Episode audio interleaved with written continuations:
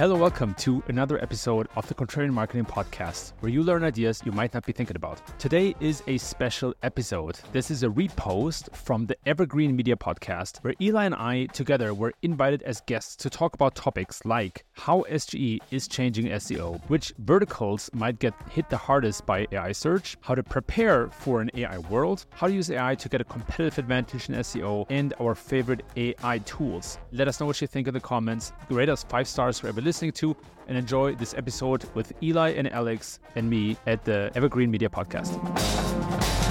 Welcome to the show. This time I have the best, most important experts in SEO here with me, Eli and Kevin. Thanks for joining us here. How are you guys? I'm going to jump in here. You know, I always jump in first. Yeah, you do. Thanks, Alex. We're, we're great. you always interrupt me. No, just kidding. No, we're, we're great. Alex, we're happy to be here with you. And I think it's a very important topic that we're talking about today. Great to be here. Thank you so much for having us, Alex. Like, I've spent the last few days, actually months, thinking about AI and search and so excited to dive in and argue with Kevin in front of other people. It's to be weird. Favorite activity. Awesome. I, I, I, love it because I also I already know your uh, takes on things and I'm like super excited to like uh, you guys fight it out here. So we're gonna talk about the the, the biggest topic in SEO I think ever search generative experience and I think we're, we're, we're gonna dive in right away because people wanna hear your guys' opinions and I know from Kevin personally that he already uh, spent uh, a lot, a lot of hours with the news experience. So, what I found interesting, and I really want to um, start with that question. So, you guys have your contrarian marketing podcast, and what did you guys think about SGE when it was introduced at Google I/O before you had the chance to try it out? Kevin, let's start with you, as always. Sure. yeah. Next time I'll, I'll give it, I'll pass it over to Eli. But yeah, thanks, Alex. I, you know, as I mentioned earlier, I think it's the biggest change to search we've ever seen. It's bigger than mobile or bigger than SSL when when Google stopped passing the keyword refer over. I do strongly believe that it's changing SEO significantly. Not completely the opposite. It's not a new discipline, but it changes, it evolves. And I also don't think that Google will roll this back. I don't think this is a test. It's a slow rollout. It's in beta right now, but I don't think that what we're currently seeing is something that Google will step back from. I think that ship has sailed. Very important for SEOs to stay on top of it. And when I first saw it, I actually thought they're kind of copying Microsoft here or yeah. Neeva or these other search engines. Yeah. It was not, I don't think it's very innovative. And I don't think it has to be. So from a from a purely strategic perspective, all Google has to do to defend itself from competitors is basically learn from their mistakes and yeah. do it just as good as they do. It's the same strategy that Meta has used with Snapchat when Snapchat invented the stories format and saw massive traction. They just copied the feature and that didn't destroy Snapchat, but it limited their growth. And Google is running the same strategy against Microsoft and then potential other competitors we spoke about Neeva. They just sold to Snowflake, shut their, their consumer search engine down. But then there's You.com, there is uh, Perplexity AI, and all these other search engines. And then ChatGPT itself is turning into a search engine right now.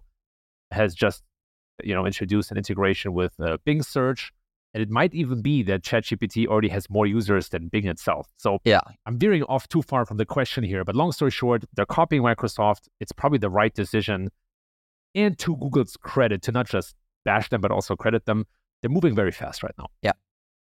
So, Eli, were you uh, disappointed when you saw it at Google I/O, or were you like, "Hey, mind blow! This is gonna change everything"? So it, it's rare that you're going to find me being the pessimist and Kevin being the optimist, but Kevin is completely wrong here. In no uncertain terms, he's absolutely wrong. So when when ChatGPT first came out, we did a podcast episode on this, and I called it a toy, and Kevin said it was cute, and people were going to use it for work. And I've since evolved, and I saw ChatGPT become a massive threat. As real tech people I know that would you wouldn't think would say something like this. They say they would say things like, "I stopped using Google. I only use ChatGPT," and Google heard those things too. And when they released the view of SGE at Google I/O, I had a moment where I thought, "I think SEO is dead.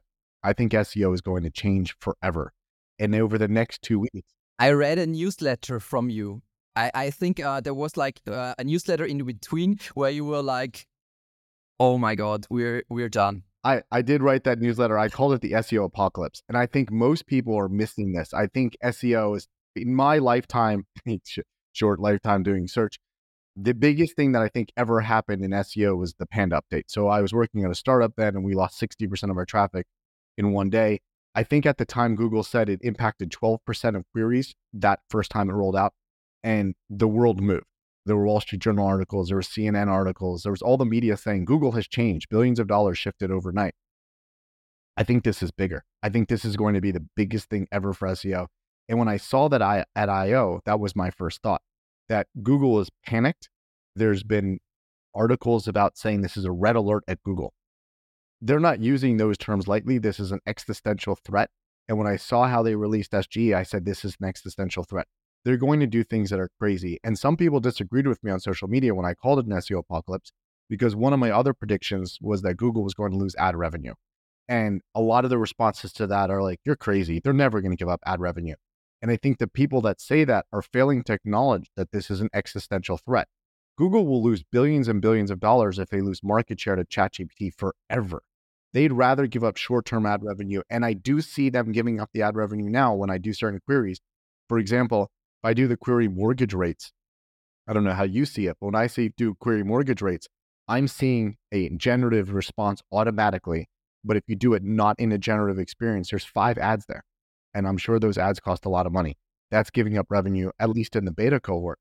So I think this is the greatest thing ever that's happened to SEO in a both impactful way, but I think it's also a good thing because I think there's been this concept for the longest time where SEOs created content, they aggregated content that kind of was elsewhere. So you think about like the medical websites, like a WebMD or a Healthline, they take content that exists in medical literature and they aggregate it and they just feed it to you. That existed in medical literature, Healthline, WebMD don't really need to aggregate it. It's sort of like what happened to newspapers, where newspapers used to say, well, we subscribe to the Associated Press, we subscribe to Reuters, and we're just going to print it for you instead of going to Associated Press, instead of going to Reuters. And when newspapers did it, they started creating more original content. And I think that's what's happened to SEO, where people just aggregate and they see search opportunities and they create content and create websites. And that is disappearing because now I know some people compare SGE to featured snippets. It's kind of like that. Google has disintermediated the entire thing. And they're saying, you know what? We can also read the medical literature. We can also read the textbooks and we'll just give you the answer. Now, there's going to be a problem because sometimes those answers are wrong. But you know what? A lot of websites are wrong too. They're just opinions. And just because they rank in search doesn't make that right. So I think this is huge. I think this is the biggest thing ever. I think anybody that's holding on to the view of, oh, SEO didn't really change or we'll just write more content and AI content is wrong. This the world has changed overnight. I have a, a different um, opinion because I think if Google does the generative AI thing right, the other competitors like ChatGPT, ChatGPT right now only is riding the hype wave. But if like Google can reach a similar level as the generative AI from ChatGPT, the thing that's the most for me for Google is they can combine their stuff into everything. They have Google Search, they have YouTube, they have Maps, they have Drive, they have all those things, they have Gmail. And if they can use generative AI on that stuff, doesn't matter what ChatGPT. I think ChatGPT has moved very fast and very dangerously.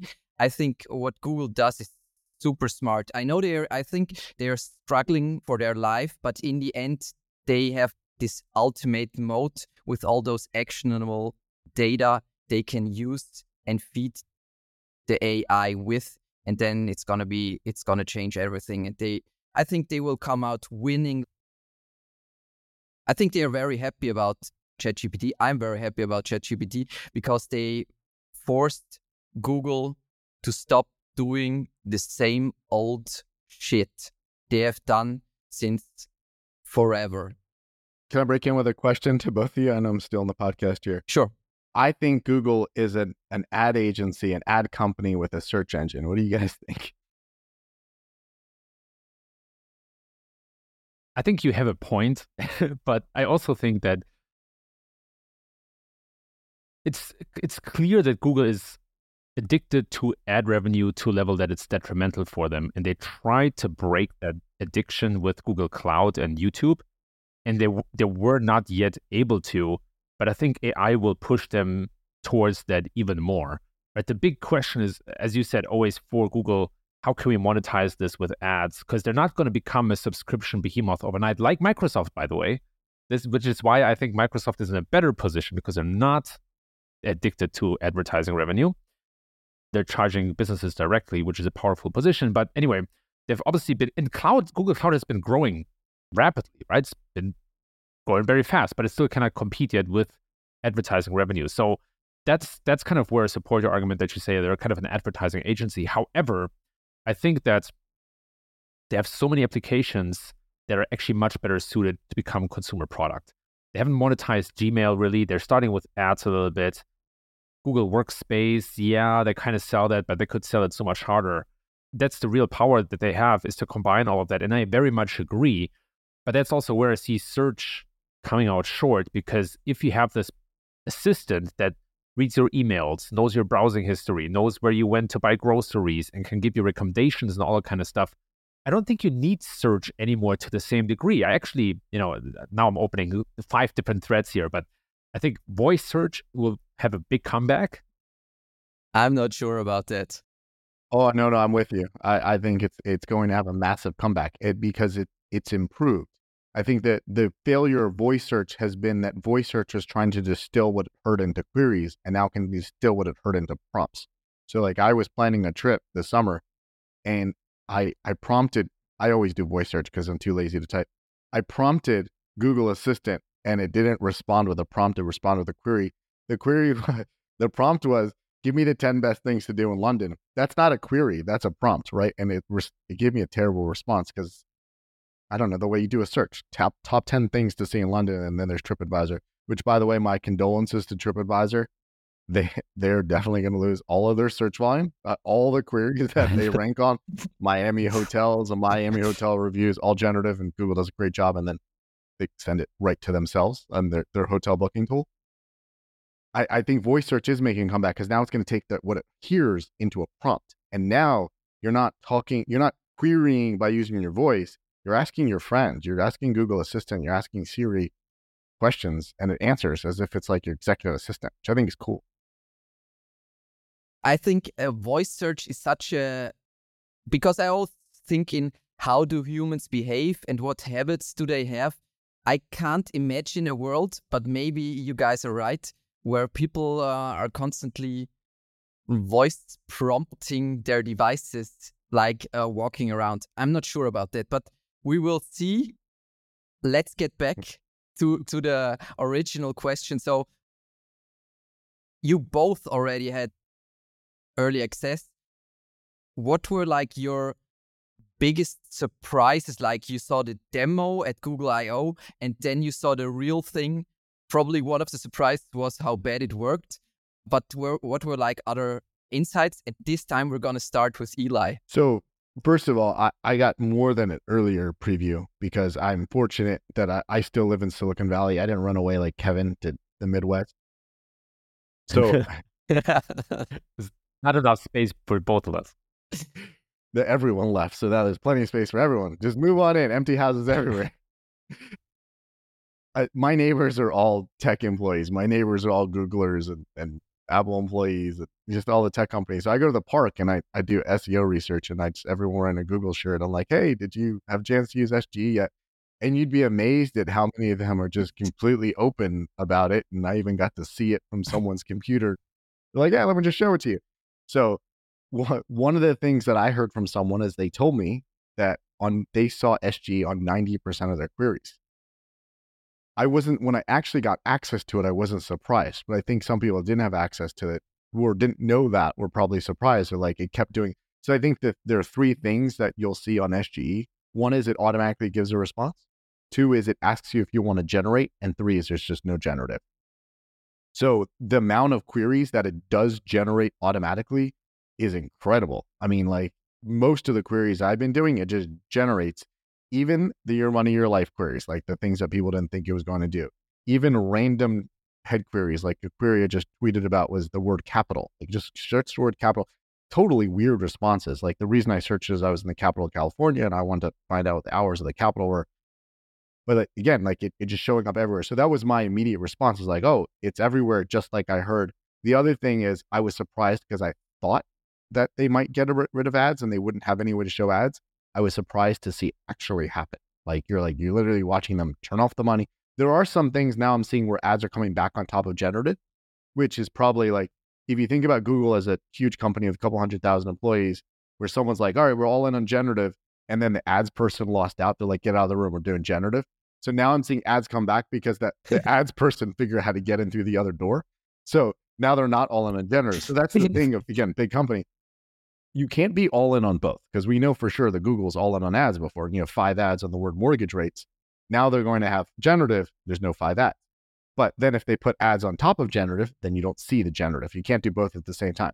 And that's a, even a bigger question on mobile. You have one screen. So like when you do that query, do you see a whole page of ads or do you see a whole page of generative? On mobile, I'm seeing a whole page of generative. So I was surprised to see that actually play out. Kevin and I are in the you know intro cohort. I don't know like when other people are getting in. I think if you add yourself to the wait list, you might still get in soon. But we'll see what happens when it rolls out to more people if they really give up that ad revenue. Those are those are my two things. One is it's on tons and tons of queries, more than I expected, and they're actually giving up ad revenue. I recently wrote about 11 realizations that I had when I when I stress tested SGE. I'm not going to go into all of these 11 because they're all pretty deep, and they, they I could probably write a whole book about what I learned so far. But to the ad revenue, I have a feeling and impression Google might actually increase their ad revenue with SGE. Because I've seen instances where you have the top ads before SGE, so before the AI answer. Then within the AI answer, they start sponsored listings for e commerce products, probably soon also local businesses. And then below, you have another row of advertising. So I actually think we'll see more ads and it might help Google. I also think that and this is not just what I think, but Google announced that they are now introducing a new way for advertisers to create creative and copy from the landing page. If I had to present a steep hypothesis, I actually think that that advertising managers are maybe at a higher risk of losing a big part of their work than SEOs because Google is basically coming to a world where they say, just give me your credit card details and we'll figure everything else out for you, which I think can also be dangerous. Yeah. We've already seen them using AI to advertise and, and you lose a lot of money because they, they, they, there's a wide spread of, you know, options and matches. Yeah, they splurge it. Yeah. There's some, there's a, an arbitrage here, but that's basically where it's going. And so I think they're, they're showing more ads. They might make more revenue. They also get a lot more context from questions. And this is the second uh, realization because so Google was always bad at answering long tail questions. Always. They never figured that out. They never figured that out. And I'm not, not going to venture out too much, but Google never really had big competition. And instead, in the early days, yes, but then later on, right, they were a 20 year monopoly. And so we never, as consumers, had a better benchmark to measure against. But my, my thesis is that if we had a better search engine competitor to Google, would have noticed how bad the long tail search results actually are. And AI solves that problem. Now you can ask questions very explicitly, very long. Queries just become longer, and users will notice that and then adopt to that, and they will ask longer questions. That will give Google a lot more context to display much better ads and charge a lot higher CPC. Also, because it looks like there will be fewer space to show ads. So I actually think for Google, this could be a way to actually increase ad revenue if they get it right, if they if they can still you know show the best answer. And then another realization that I want to share, and I'll keep it to three. I think we can still reverse engineer AI results.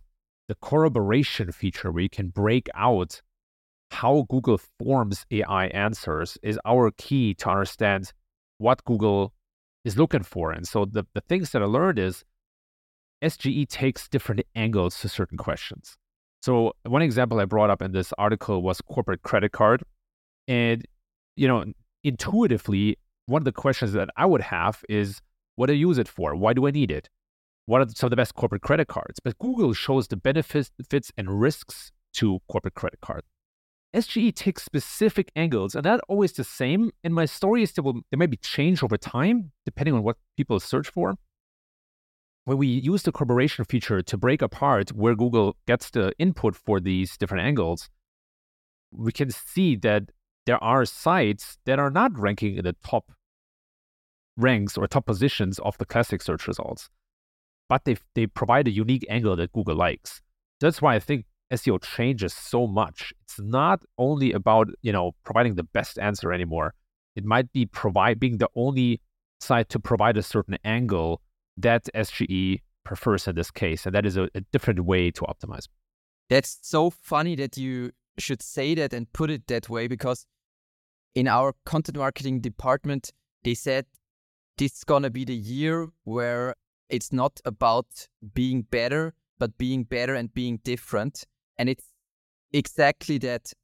I, I'm super interested and super hyped to see how organic search results and ranking factors will like differ from from the AI snapshot. So uh, we will link the article from from Kevin below because it's awesome and there are a lot of insights you should should know about.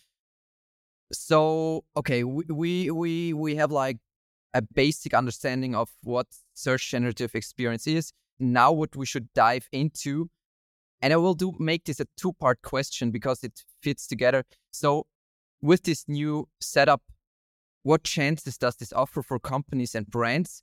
And which verticals or business models should be super scared? You guys said TripAdvisor, and I would totally agree. I would say, like every publisher that lives off of impressions is pretty much in danger. I, I think they will find a way to like use the law to to protect their business model. But what's what's your opinion, Kevin? I think e-commerce has a big problem. Google is building a marketplace, and I would not be surprised to see a direct checkout option over the next six to 24 months on Google. I don't think they can compete against Amazon without a direct checkout. And all the the hints point at Google building that. So AI results for products or categories, they already offer, they already show more product carousels. Google is investing a ton in this space. Uh, there's a lot of nuance, right? So, for example, Google can understand the unique attributes that a product has, even when they're not in the product description. So when you Google for things like standing desk, for example, example, Google is able to parse third-party reviews on on affiliates or publishers or whatever, and understand whether this standing desk is really good for tall people or for home office for small spaces without the merchant providing that specifically. So that's crazy, right? So Google gets very, very deep into reviews and extracting unstructured data and turning it into structured data. Same happening, by the way, with local search. The SGE experience there is still a bit wonky, but I think e-commerce is going to be hit the hardest. Very little room for informational content or, or informational queries, since Google answers so many of them directly, links to a couple of, of sites, but I think that whole space is going to get incredibly crowded and very, very difficult. It's basically going to come down to price. Even when you click on a product that is listed in SGE, Google opens a sidebar and then off- shows which different retailers offer their product. So it comes down to price, maybe reviews, and that's uh, that's Amazon strategy.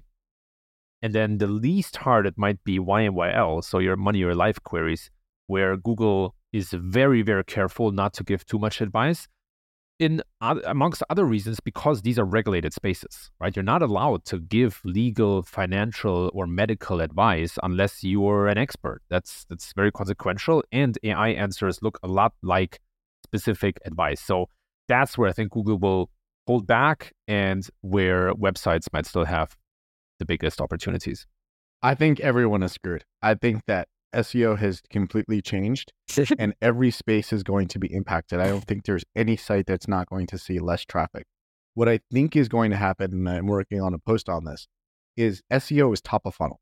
I mean, today, SEO is top of funnel. You do a broad query and you move yourself down a funnel, even if it's e-commerce. So like if it's you know, SaaS B2B, very top of funnel, I do a query and I think about it. And then six months later, I have a salesperson come into my office.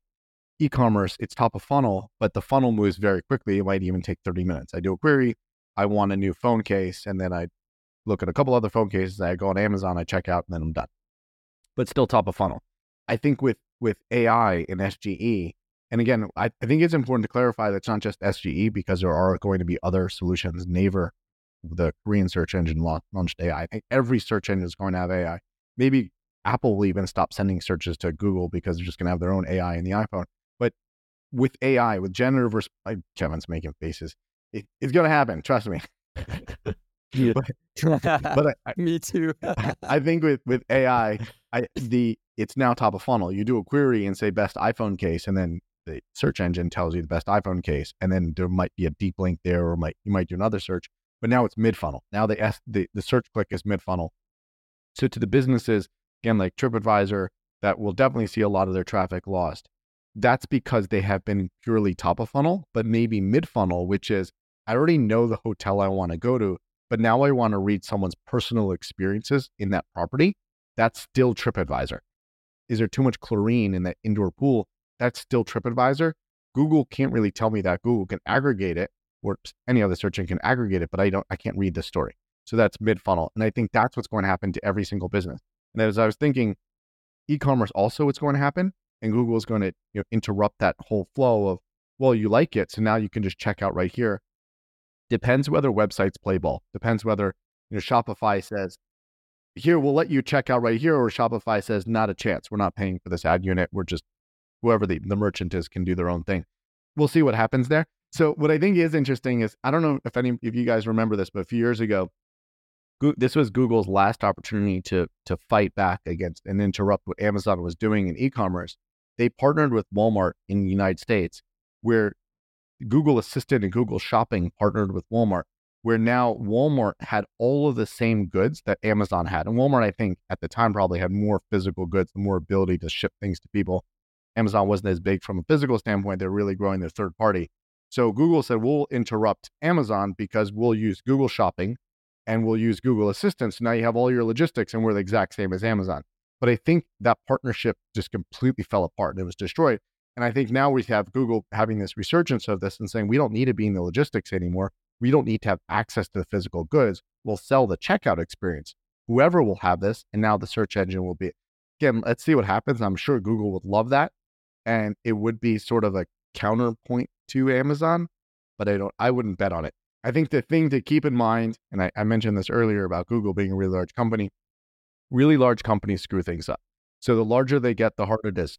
In reality, you'll say, oh, well, it's Google. They'll launch this great generative experience and they'll just blow uh, OpenAI and ChatGPT out of the water. I don't remember how many employees OpenAI has. I think when they launched ChatGPT, they only had 20 employees. Everyone's like, look, this company with 20 employees can do it. That's because the heart of it isn't that hard, but then you need more employees to do a lot more stuff. Google has hundreds of thousands of employees. Don't underestimate the ability for corporate bureaucracy to completely screw that up. I think a lot of the things you guys said, they, they are fantastic ideas. And I think some of them will happen in part, but a lot of these things, I really liked what you said at the end, Eli. Big companies, it's really complicated to do anything like really, really good, like one person doing something amazing, easy. 20,000 people doing something amazing, amazing, super hard. And I think a lot of things won't happen because they need other people, right? So what I always say, hey, there will be still companies that will offer services and products. I don't think people will play ball or companies and say, hey, Google, do this all for me because it's very uh, what works on Amazon. On Amazon, what is not working, at least not in Europe, is brands. Brands are not working on Amazon, and I don't think brands, big brands, will play ball and say, "Hey, Google, do everything for me." If it's in their interest, yes, but otherwise, they will would be way too dependent on Google for that to really happen, in my opinion. I think it would be really cool. And I think that would make SEOs a thousand X more important, like with a different skill set. But I think it's really hard to do that. And that was like a super smooth transition by myself into AI for SEO. I want to start with how must SEOs adapt if they not only want to survive this transition, but thrive. And I will start with Eli because I already read a newsletter on the topic and I know you have a strong opinion on that. So I think the, the way SEOs need to adapt is first to stop complaining about the way things were yesterday. They changed. Except The second thing is, you know, again, I, I, like I said earlier, I think SEOs were taking advantage of. I called it in my newsletter. I called it an inefficiency. There's the inefficiency in the market where you did a search and you needed to find something. Again, we'll pick on on WebMD and Healthline again. There's inefficiency in the market, which is no one is going to go to medical literature to go read what their symptoms are. So WebMD was able to aggregate, oh, I, I someone searches headache, this is what they want. So now I'm going to create this content to rank on the word headache. That's interrupted. And I wrote my book, Product Led SEO, more than two years ago. I actually wrote it even longer than two, it came out two years ago, I wrote even longer than two years ago. I still think my concept of really approach SEO from a product standpoint makes sense and makes even more sense now, which is what is it that the search user wants? And create something for that search user. So, yesterday and a few days ago, it was top of funnel, which is the search user wants to know they have a headache. Do they need to go to the emergency room? Are they dying? Therefore, you create content that has that content that tells them, no, you're cool. Just take some aspirin and go to bed. Right. And now Google can tell them that. So now we're going to create content about what are the best practices for avoiding headaches in the future because Google's not going to tell them. It's really going to go deeper in the funnel, which is exercise more, drink water. Here's an experience you can have. And I think e commerce is going to be interrupted. But e commerce cannot be interrupted to the point of actually buying and shipping the good because Google doesn't do that, even if they start doing the checkout experiences. So it really comes down to the product you're creating because the top of funnel, the keyword content, again, that is completely interrupted. You're still creating an experience for users. You're creating value. All these things that we're doing, they're they're making life easier, right? You have uh, now you don't have to write email. AI can write email for you. Great. What are you doing with that extra time? When maybe people need to go to more concerts. There's still physical things. We still need to eat, no matter what. There's still physical experiences, and those people want to arrive on those physical experiences and discover those physical experience from search. But how are they going to search for it? It's going to be mid funnel. And you're creating a product, again, I call it product led SEO around that mid funnel experience rather than the top of funnel experience, which too many people did. They're like, well, people search this keyword on SEMrush or Ahrefs, so I'll create the content. Hopefully, I'll rank number one for it. But now I think that opportunity really disappears. So the way you need to approach it is someone's looking for this. How will they arrive at my website? Are they going to arrive because I'm paying for that advertising, or maybe they're going to arrive organically? what is it that they're expecting to find? Build that product for that person. And they, it comes down to each specific business being custom, each specific experience being custom, really understanding your user and what you need to create for them. For me, this, this sounds like nothing new because I have been an old school SEO hater since plus five years. So we switched a lot of stuff we've been doing into the bottom and mid funnel. And this channel is a lot about the other kind of SEO is gonna die. I didn't think it would die like this. I, I thought it would die a different way. But personally, I'm I'm super happy, and honestly, I see huge opportunities for people to help brands be discovered the right way. No company on the planet will be able to to play this game, in my opinion. I know uh, we work with a lot of large businesses, and as every large business, they don't have time for this kind of fine tuning, thinking about what strategic content, blah blah blah. And I think all the the basic SEO content is dead. It's dead, dead, and I'm super happy about it. And I think it will go way more into thought leadership, unique information that SGE will pick up, and so on. And, and that's that's I think that's the way that's gonna be. See, I every roughly 10 years, there is a reset happening where we rediscover what works and what doesn't. You know, when, when I started in SEO, there was the mid 2000s roughly. And back then it was very simple keywords, title, backlinks, as many pages as possible. Then Google introduced Panda and Penguin, slowly introduced AI to search. A lot of people say, oh, yeah, AI has been searched for a long time. Yeah, that's not the same as what we're seeing today. But then, you know, like in the in the 2010s, there was, another, was another game, like lots of content, interlinking, fewer pages. And now we're at another point where the, the rules slightly change. I strongly believe that we can define new rules but we often forget that generations before us have tried that stuff and then shared it. And then other people took that as that's what works. You know, early on, Google said, yeah, pay attention to your title. But then somebody put a keyword in the title or two keywords and then realized, oh, wow, I get more traffic. So my point here is yes, things are changing.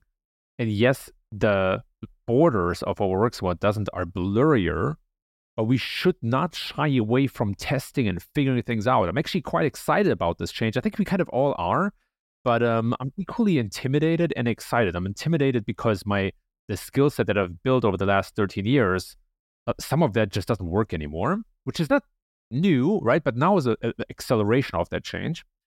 And at the same time, I'm excited to build new skill sets and learn new things that work, right? Like brand footprint across the web, reviews, the image generation, the thumbnail type of stuff, that's going to get a lot more interesting. And we can learn a lot from YouTubers about that. So it's new skills, new problems that we face.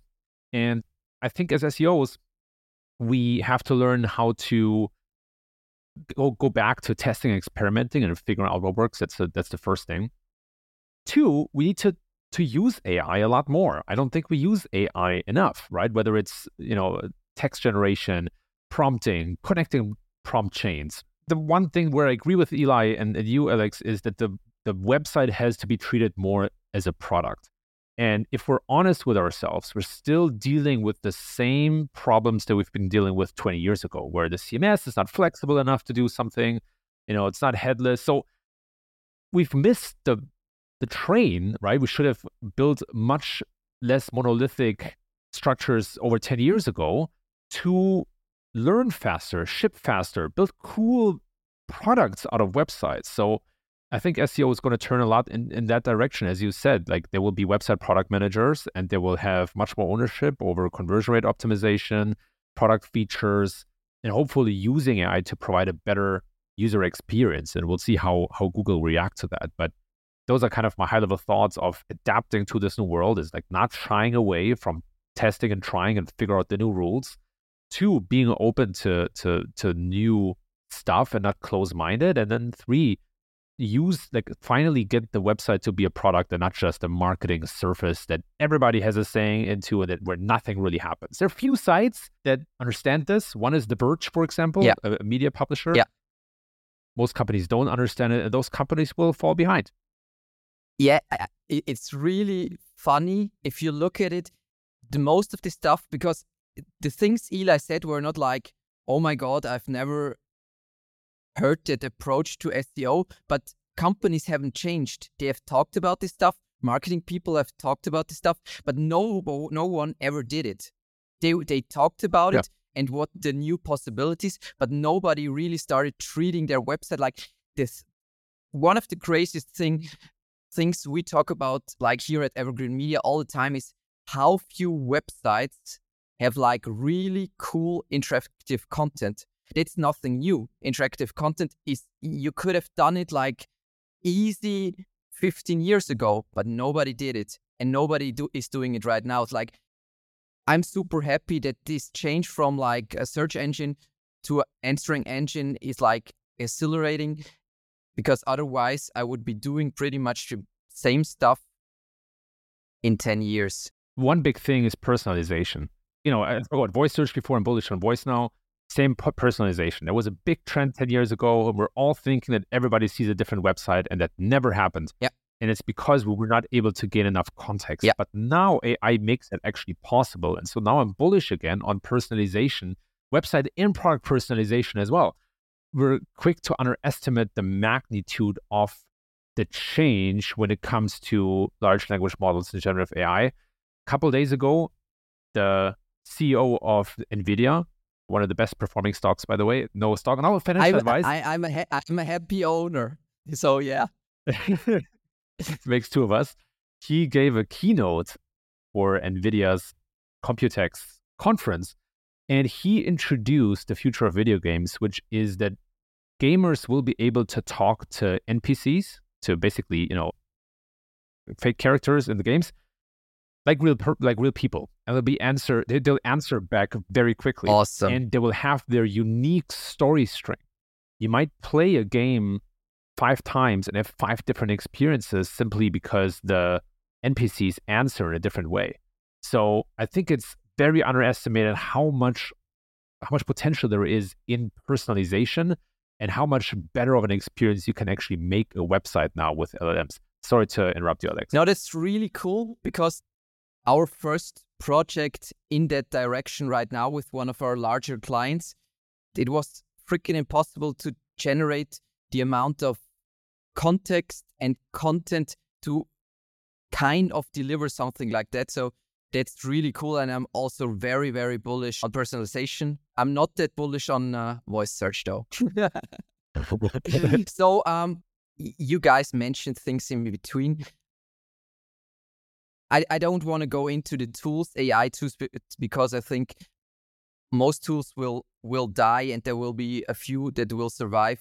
People don't need to know every AI tool. What I want to end with actually is what you guys are reading, looking at, watching, listening to to keep yourself updated on on the things that are happening. Obviously, you guys are very close to the source and are talking to the people that are creating this stuff. But is there are there like Eli? Is there stuff you're reading, listening to, watching to keep up to date in this crazy AI world? Yes. So I, I think the interesting thing is that none of this is new. So if you want to understand what AI is, you just need to read old stuff.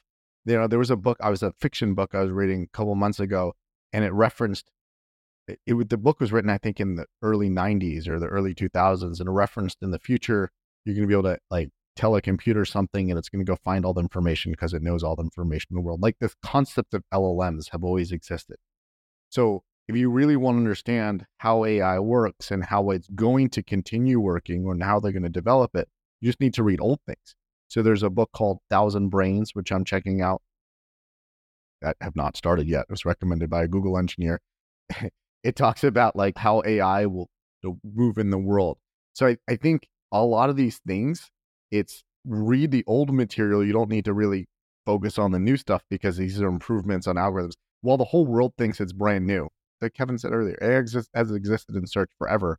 It's just modifications. This was a step change, and now you can access the LLM. But how do you think like Google recognized a query that you typed in and when you misspelled it, all that, and how do they do the smart compose already in Gmail, and how did the voice search recognize what you were saying? And Amazon has the same AI and all those things together. So I like that. The reading the book Thousand Brains. I'm subscribed to a newsletter called Neuron, so that has all the updates in that are happening in AI. Following someone, I have to send you Jeremiah Owyang. I'll send you his tweet so we can put it in the show note, his Twitter handle, so we can Cool. put it in the show notes. He's going to, you know, really talking to all the people that are forefront of, of AI. The the cool thing is everyone says the Bay Area is dead and Kevin ran away. The Bay Area is coming back because all the AI companies are in San Francisco. buy, rent your houses, buy your houses while they're still cheap because the gold rush is happening back to San Francisco. So th- those are the things I'm reading. Then the other thing that advantage for those of you who want to move back to the Bay Area, other advantages, like I said, my neighbors are all Googlers. So I'll come back to the Bay Area, walk down the street, go to go to a local supermarket, talk to people wearing Google sweatshirts, and ask them what they're working on, and you'll be surprised at how many of them will tell you what they're working on. So that's how you stay ahead of what's going on. awesome. I just I just ran away because I didn't want to pay four thousand dollars for a one bedroom apartment that's falling apart. Kevin, in inflation, it's seven thousand dollars now. that's why all these large language models are so expensive to build because you have to factor in the rent for all the engineers. That's the only reason. Of course. Um, so let me take a let me take a different stance than Eli. There's two things. One is I I don't have a unique place to discover new stuff but I forced myself to try new things out. So I, I made a commitment to myself to say, okay, whatever new technology it is, however funny it looks, I'll try it out for at least half an hour. And I learned that I have a lot of fun with all this stuff. It's incredible fun. Again, I think this is a the one tip I have is to gain practical knowledge and gain your own experience. And then I actually read a lot of books that helped me navigate three fields. One is just clarity of thinking. And there's one book that I love. It's called The Pyramid Principle by Barbara Minto. And she just basically, basically helps with clear writing, but the requirement for clear writing is clear thinking. And so she helps structure ideas. And I, I use uh, uh, Notion a lot to, to organize my, my notes and thoughts and all that kind of stuff. I spend a lot of time asking myself questions about AI and then seeing if I actually have an answer just see where do I make assumptions? Where have I learned something myself? Where have I just read a headline? That's important. Then there are a couple of books that I found very helpful to stand out. Two of them are Originals by Adam Grant and Alchemy by Rory Sutherland. There's help you, you know, question common assumptions, but also stand out in this world, which I think is very important in this in this world of AI. Like how do you still become a brand? How do you still pretty noticeable and remarkable. And then the last two are much more for this idea of anti-fragility and, and kind of visioning. And the first one is 21 Lessons for the 21st Century by Noah Yuval Harari.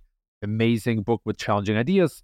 And then the last one is a classic, which is Anti-Fragile by Nassim Taleb to just remind myself of this concept of optionality and different paths and, and, and kind of challenging the status quo. So those are my five tips. Awesome. Awesome last tip.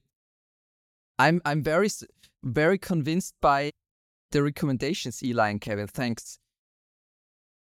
We like perfectly uh, hit the spot here, I think. Thanks for being here and thanks for sharing like these incredible insights with me and the audience. I hope you guys enjoyed the show too. Not only me, I learned a lot and hope hopefully we can uh, repeat this. Absolutely, yeah. Eli is muted, so I'm just gonna jump ahead of the line here. But no, Alex, great job, great questions. Really appreciate you, Eli. Thanks for being a fantastic thought partner as always and challenging me to get better. This was a treat. Perfect. You're muted, Eli. Eli is still muted. What unmute mic doesn't work for me. yeah, thanks for having us, Alex. Great to be here. Disagree with Kevin on someone else's podcast and uh, really great to share on this topic. And now it's your turn. Head over to contrarianmarketingpodcast.com and subscribe to the free weekly newsletter to get a summary of today's episode, key takeaways, and community content. And while you're there, go to today's episode and leave your opinion in the comments. We'll feature the best thoughts in the newsletter and on the podcast. Also, if you like today's episode, please feel free to leave five stars on Spotify and Apple Podcasts or wherever you listen to podcasts. As always, thanks so much for tuning in and see you next week.